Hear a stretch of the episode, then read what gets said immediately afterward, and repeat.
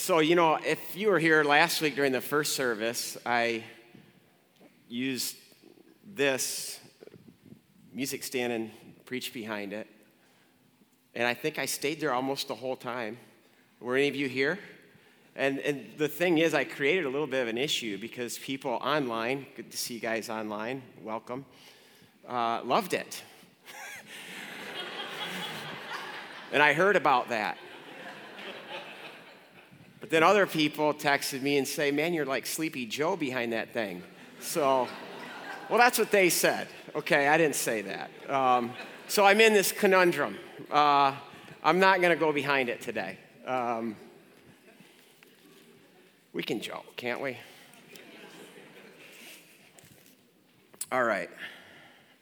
We're in John's Gospel. We've made it to John chapter 9.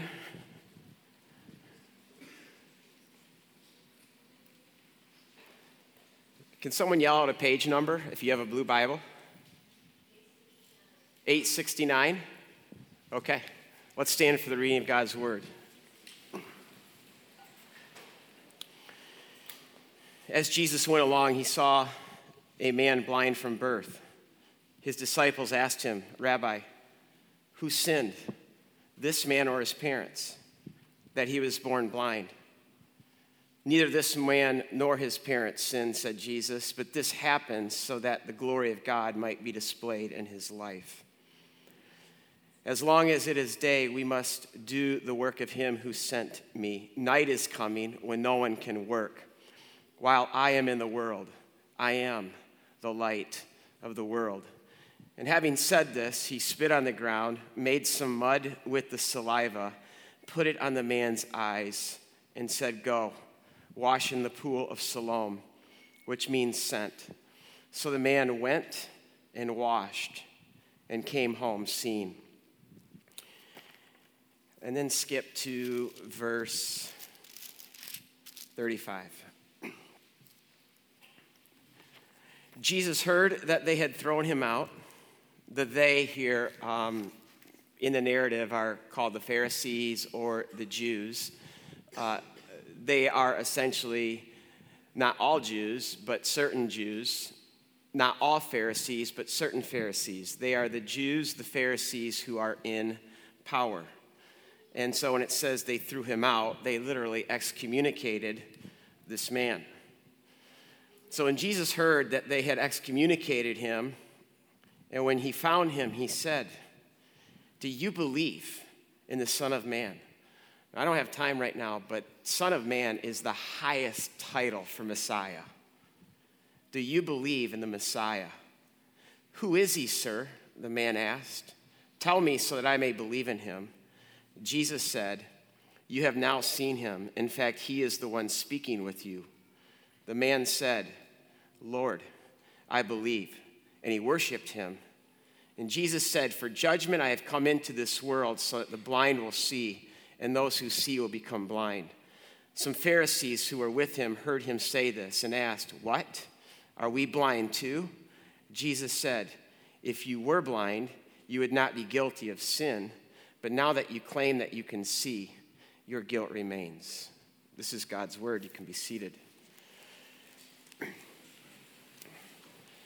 So, just a reminder about John and his approach to writing this gospel. It's the last gospel that's written. Matthew, Mark, and Luke are already written and in circulation. And those three gospels attempt to give an overview or a play by play of Jesus' life and ministry. Uh, but John's gospel is unique. Um, those other gospels move really fast trying to cover everything. What John does is he hones in on just a few key events in Jesus' life. And what he does then is he slows the narrative way down, allowing the reader to linger in these, these moments, these events, letting the story ferment. And really, his approach is he, he's really like saying to us, let me invite you into one day in the life of Jesus. Let me, let me show you what one day what Jesus was like. And what a day we're in. uh, in our text. I mean, it goes all the way back to John chapter 7, verse 37, where, where it says, On the last and greatest day of the feast, uh, the last and greatest day is the holiday Sukkot. It's the eighth and final day of Sukkot. Um, it's a holiday that runs Sabbath to Sabbath. Uh, so, this last and greatest day is the eighth day of this holiday. And for this holiday, as we learn, Jews from all over the world would descend upon Jerusalem. And we have scholars and archaeologists, uh, most of them Jewish, who have recreated a model of Jerusalem and what it would have looked like in the first century during the time of Jesus. And so you're looking at Jerusalem, and of course, that big building in the middle is the temple. The courtyard itself was five football fields by three football fields. So it's just massive, and it can contain uh, thousands of people. And, and for this holiday, this is the only holiday where God instructs his people uh, to wave branches, palm branches. And the palm branch is their national symbol. It, it, it would be very much like just everyone waving American flags all week long. The other thing that God instructs them is He says, for the whole week, I want joy. I want passionate joy to exude from you. So you can just imagine what this week was like. And it crescendoed, uh, as we've talked about, to this water ceremony on the last and greatest day of the, of the feast. And, and for this ceremony, a, a priest would take a jar and he would walk from the temple uh, all the way down this road uh, called Pilgrim's Road. It's called Pilgrim's Road because it was the road that the pilgrims, when they entered Jerusalem, took and literally, as they walked up it, they were marching to Zion because the road led to the temple. And so, as, as, as you walk this road, you'd also pass the equivalent of what the White House is to us um, David's palace, because you're walking through David's city. This is the old city in the first century.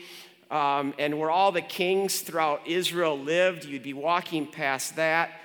And you can kind of see where it goes. It comes all the way from the temple, all the way down, and at the base of uh, this road is a pool.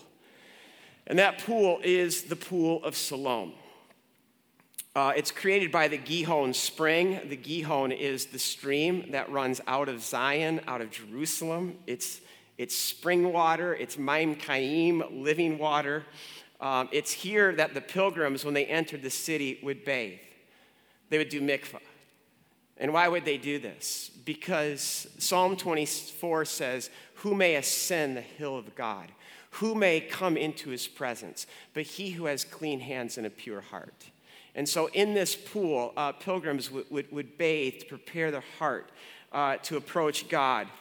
And so, on the last and greatest day of the feast, uh, the priest would walk down to this pool, fill his jar with that living water that symbolized God's presence among them.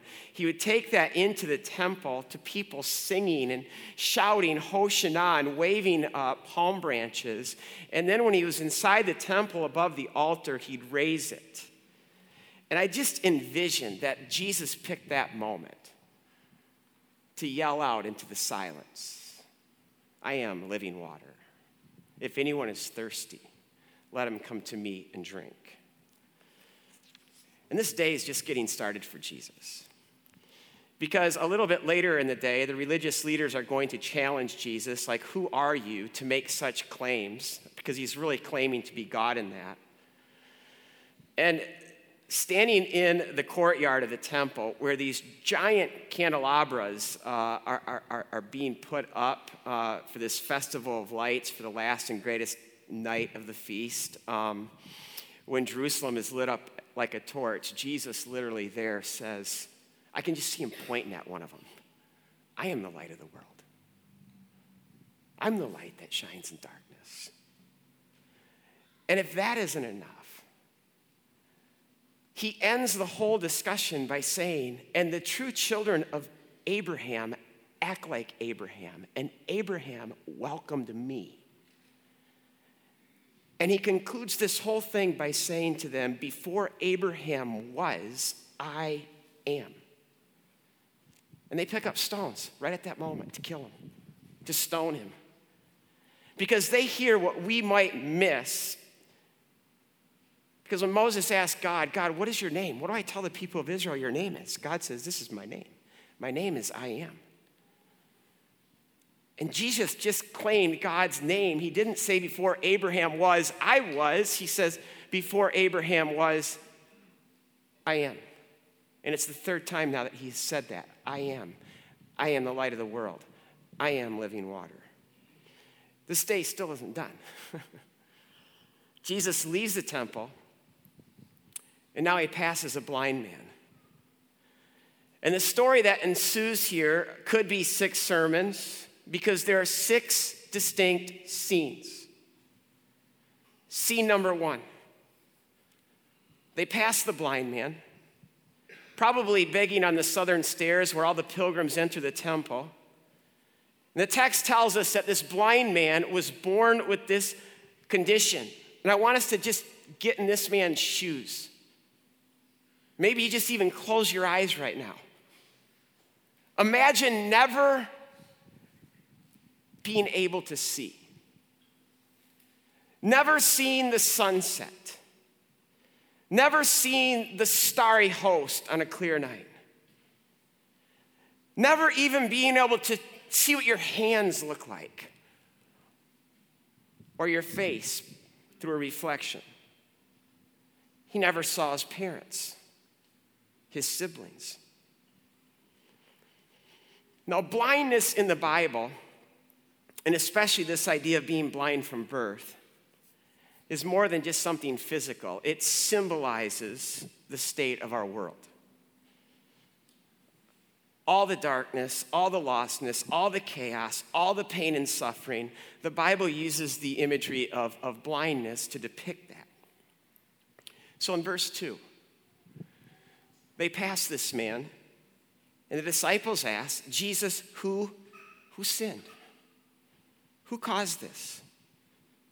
Was it the man's sin or was, was, was it his, his parents' sin?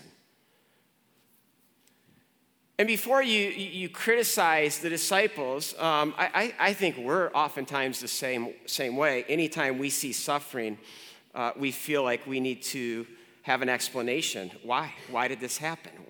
Why, God? Why, why is this happening to me? Why is this happening to them? See, we want to know who or what caused it. Because I think that we think that if we actually know what the cause of suffering is, that we could remedy it, that we could keep it from happening. But here's the problem with this. I mean, we need to be very, very careful with this. I mean, let, me, let me just start with the premise here Does sin cause suffering? Absolutely. I mean, we say it here uh, sometimes choose to sin, choose to suffer. And it's something the Bible teaches over and over again. It says, whatever a person sows, also shall they reap. We, we reap what we sow. Our choices absolutely matter, and sinful choices will always lead to suffering. In fact, they have a rippling effect, not just affecting our own lives, but affecting the lives of others. This is why God, when, when He gives Israel um, His Torah, His ways, His path, He ends it by saying, Israel, the choice is yours. You can choose my ways, you can choose my path, or you can choose your own ways and your own path, but the choice you're making is between life and death. So in Jesus' day, this was the simple explanation for all suffering. If someone suffered, it was because of sin. And also, conversely, if someone prospered, it was because they were good, they were righteous. And we see this in the book of Job. Job is suffering immensely, and his friends, you know what they essentially say to him? Job, let us explain to you why you're suffering. There must be sin in your life. Because no one would suffer this way if there wasn't sin. And this is why God chastises Job's friends. Because suffering is not this simplistic, suffering is not this black and white. The Bible teaches there are so many other reasons as to why we suffer. Sometimes we suffer because of other people's choices. Sometimes it's, it's for the simple reason that our world is fallen and infected with sin, and therefore it's subjected to decay and death. So we shouldn't think too highly of ourselves that we have all this control over suffering. It's just not as simple as being good or bad. Psalm 73 Why do the wicked prosper? Why do the righteous suffer? It's because there's not a direct correlation between sin and suffering and between righteousness and blessing. Jesus says this He says, God causes it to rain on both the just and the unjust. Or look at it from this angle the most righteous person to ever live also suffered the most. And Jesus didn't suffer so that you and I wouldn't have to suffer, but to show us the supreme value of suffering and what suffering actually produces. It's suffering, not prosperity, that makes us more human, that makes us humbler, kinder, wiser, sweeter. I mean, think of what Paul says. Paul said our present suffering is achieving for us an eternal weight of glory. I want us to see what this means because I think it means the most amazing thing. As we live in a world that thinks suffering is just random and it's meaningless and it's such a waste, that we who believe in God can be confident that God knows what He is doing, that He is in control, that He's using it, that He's allowing it. And, and, and right now, we can be utterly confident no matter what we're going through, that God is, is literally spinning our suffering into gold. He's turning our, our, our tears into diamonds. I mean, think about Jesus. Jesus, right now, in his glorified state, if we could see him, we would do nothing other than fall down and worship him. But in his glorified state, he still bears his scars, his wounds. In his glorified state with Thomas, he literally says, Thomas, do you see my hands? Do you see my side? Or how about John, the, the, writer of this gospel, who also writes Revelation? In Revelation 5 says, when he sees the glorified Christ, he says, I turned to look at the lion of Judah, and all I saw was a lamb that was slaughtered. See, what this means that Jesus, in his most exalted, glorified state, the fact that he still bears his wounds and scars, it's because they're not just a part of his glory, they are his glory. And our glory is also being worked out through our scars, our wounds, our suffering. So, this question who sinned? Jesus was it this man's parents? Was it the man himself? And Jesus, instead of looking back, something that our therapeutic world has taught us to do with everything as it pertains to suffering, because we always want an explanation, Jesus actually looks forward to what this man's suffering and ultimately Christ's suffering will achieve in the future. And what's that? Glory. I mean, this whole book is about a God in Christ who so loves the world that he is going to redeem the world, repair the world, restore the world through suffering. And so when Jesus' hands literally go into that mud, And then he spits in the ground out of his mouth that saliva, and, and, and he takes it and he puts it on this man's eyes. He's doing what he did when he created the first man, when God's hands literally went into the mud, and his mouth, he breathed life into him. And now, into this blind man's darkness, the light of the world says, Let there be light. Has Jesus' light shine in your darkness to give you the light of light? Scene number one. Scene number two, verses 9 to 12. This man had a public life. He was a public figure. Uh, he, he, it was the life of begging. Um, so, blind from birth and healed. His neighbors, friends, locals, fellow beggars, they see him and they now need an explanation. Why? He's so changed. And they're like, no way. They, they even start thinking, this, there's no way it's the same guy. And the guy just keeps saying, I am, I am, I am. Makes me wonder, is he like subtly saying, all praise to the I am? I don't know. But do you know the power of a life transformed by Jesus?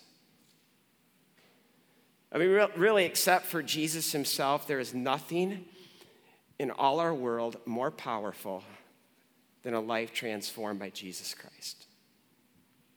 There is nothing that confronts the darkness of our world than a changed life. There's nothing.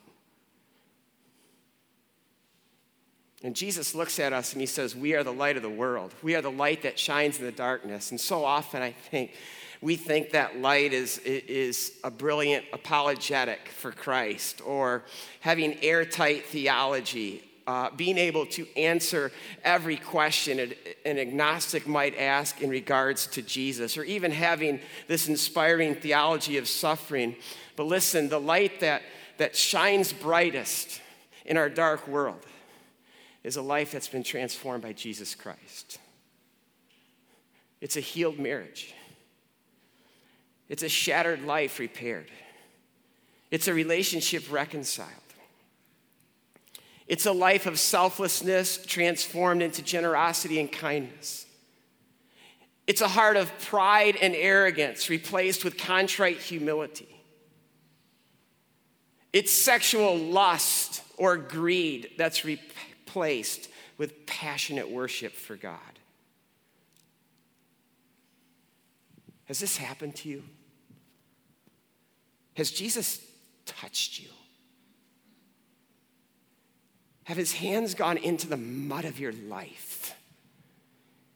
And has he transformed it into new life? Exit scene two. Scene three, verses 13 to 17.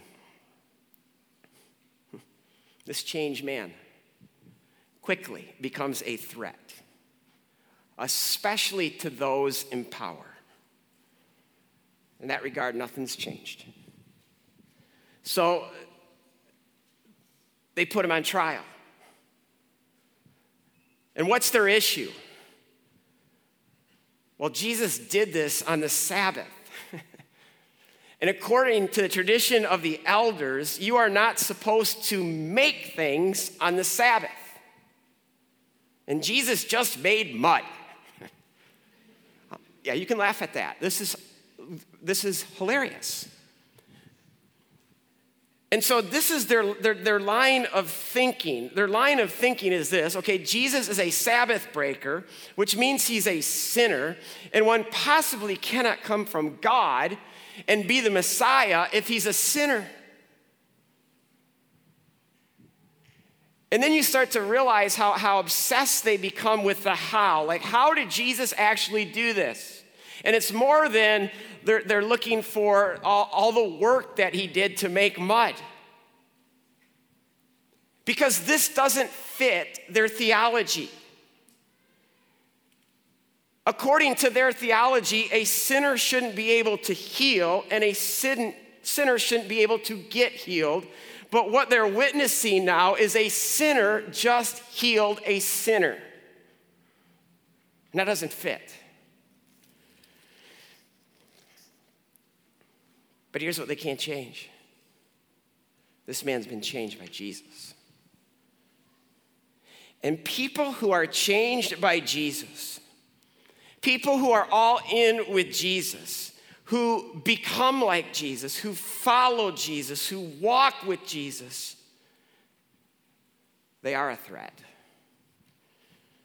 And they're a threat especially to those with power.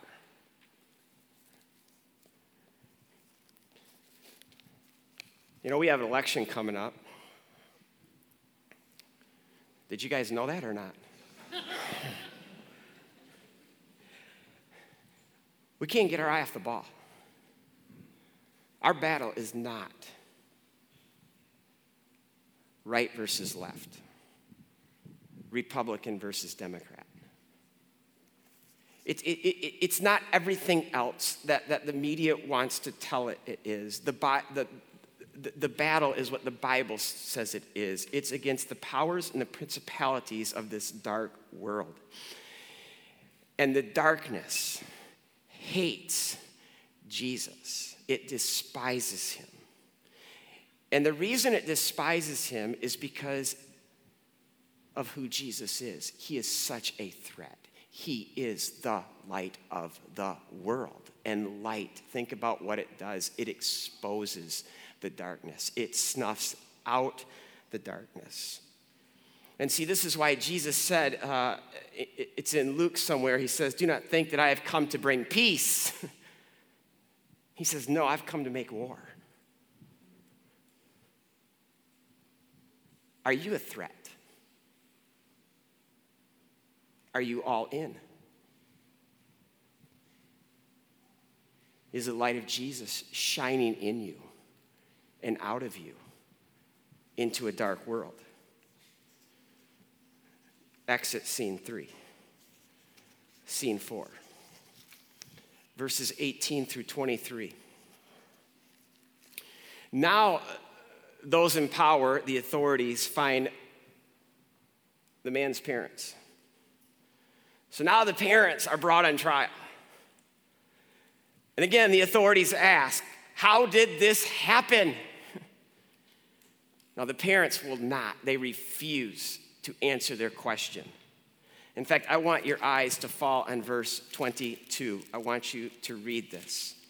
In fact, let's start at verse 21 to just give it a little bit of context.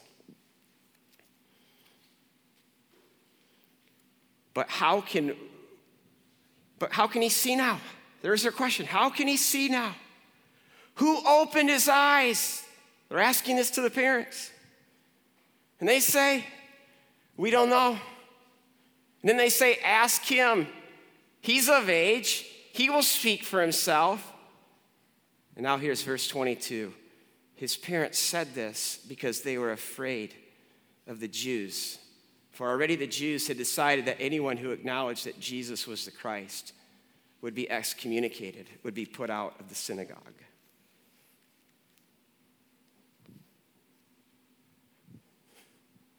Parents won't answer their question. If you think this whole cancel out thing that's going on right now is something new, you're actually quite wrong.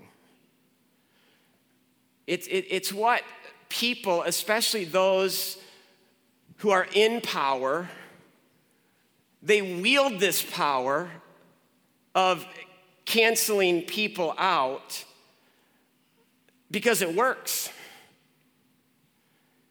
And like these parents, I mean, they're afraid. They are afraid of this power of being canceled out, of, ex, of, of being literally excommunicated. So much so are they afraid that they're going to turn their own back on their child and say, let him stand alone. We're out of here. Ask him. It's powerful. You know, I'll say this uh, as I've just, uh, this, this thought is something that's just uh, been being banged around in my head for maybe the last three or four years. Um, in my lifetime, in the world that I live, Christianity has, for the most part, been mainstream. Uh, it, it's had enormous power, it, it, it's had political power, economic power. But that's changing, and that's changing really, really fast. Christianity is no longer mainstream. In fact, more and more, we are becoming the target of mainstream. How come no one's standing up dancing right now or saying amen? I mean, this is exciting. Who wants to be mainstream? Are you guys sleeping? Listen, uh, there's so much good news. If, if you look at the church in history, when the church is mainstream, I mean, it produces people like this guy's parents, people who are fearful, conventional, conforming, watered down. But if you also look at the church throughout history, you see that, that it is at its best when we're politically and economically powerless when mainstream is beating us up and persecuting us and canceling us out and confiscating our property and throwing us into prison or throwing us to the lions. Are you ready for this? Are you ready to let go of mainstream? Are you all in for Christ?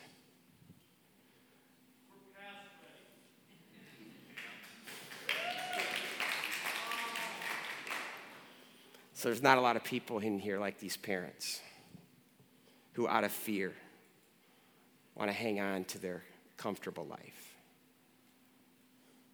Exit scene four, scene five. Verses 24 to 34. Now the man is put back on trial, again by these Jews who are in power. And here's their MO their MO is we know. They say it so many times in these verses. Uh, verse 24, they say, We know this Jesus is a sinner. Verse 31, we know that God does not listen to sinners.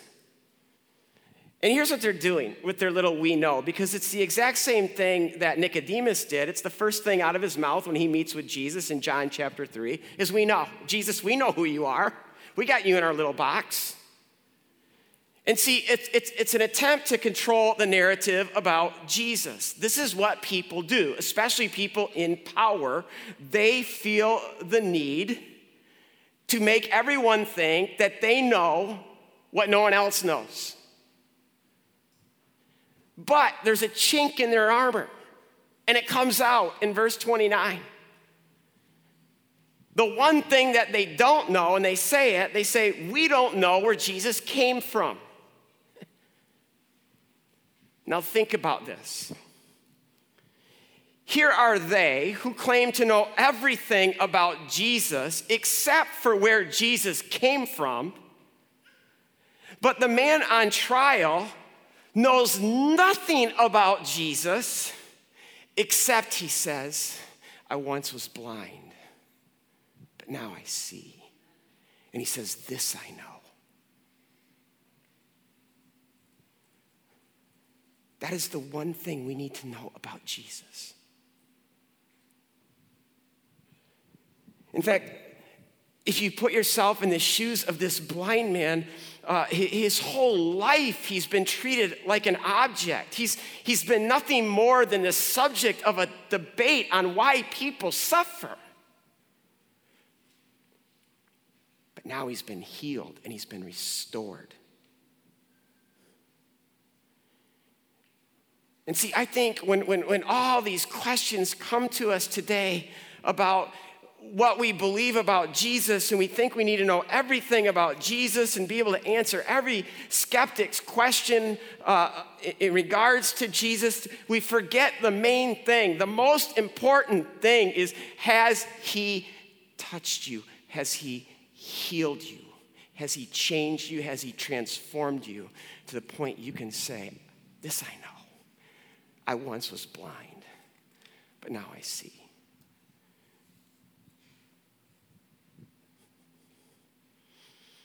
I love this man, how he handles their skepticism. He's like, So, guys, you guys just said there's something you don't know. You don't know where Jesus came from. Yet he opened my eyes. I was blind, but now I see. Look at me. No one has ever done this. And I could just hear him even going further. You guys know the book, the prophets. They say when Messiah comes, the desert's going to bloom and rejoice. The lame are going to walk. The blind are going to see. He's going to be a light to the nations, Isaiah 42, verse 7, to open the eyes of those who are blind. But they're not open to truth. They're more intent on preserving their narrative and thinking they're right about everything. And so their only recourse is to cancel this man out, excommunicate him. The end of scene five. Scene number six. This is awesome. Jesus hears about this, and he goes and he finds the man. And here's a question for you Has this man seen Jesus? No. He's heard Jesus, he talked to Jesus, but he had to go a long way away from Jesus to get his eyesight. All he has heard is Jesus' voice. And this is a preview to John chapter 10 when Jesus says, My sheep, they know my voice and they listen to me. And this man, all he's heard is the voice of the shepherd, and he obeyed that voice. And now, when Jesus comes to him, Jesus asks him, Do you believe in the Messiah? He's heard that voice before. I see this, this giddy smirk come over his face when he says, Who is he, sir, that I may believe? And Jesus says, Your eyes now see him. You're looking at him. And the man said, Lord, Lord, I believe. And then it says, and he worshiped him.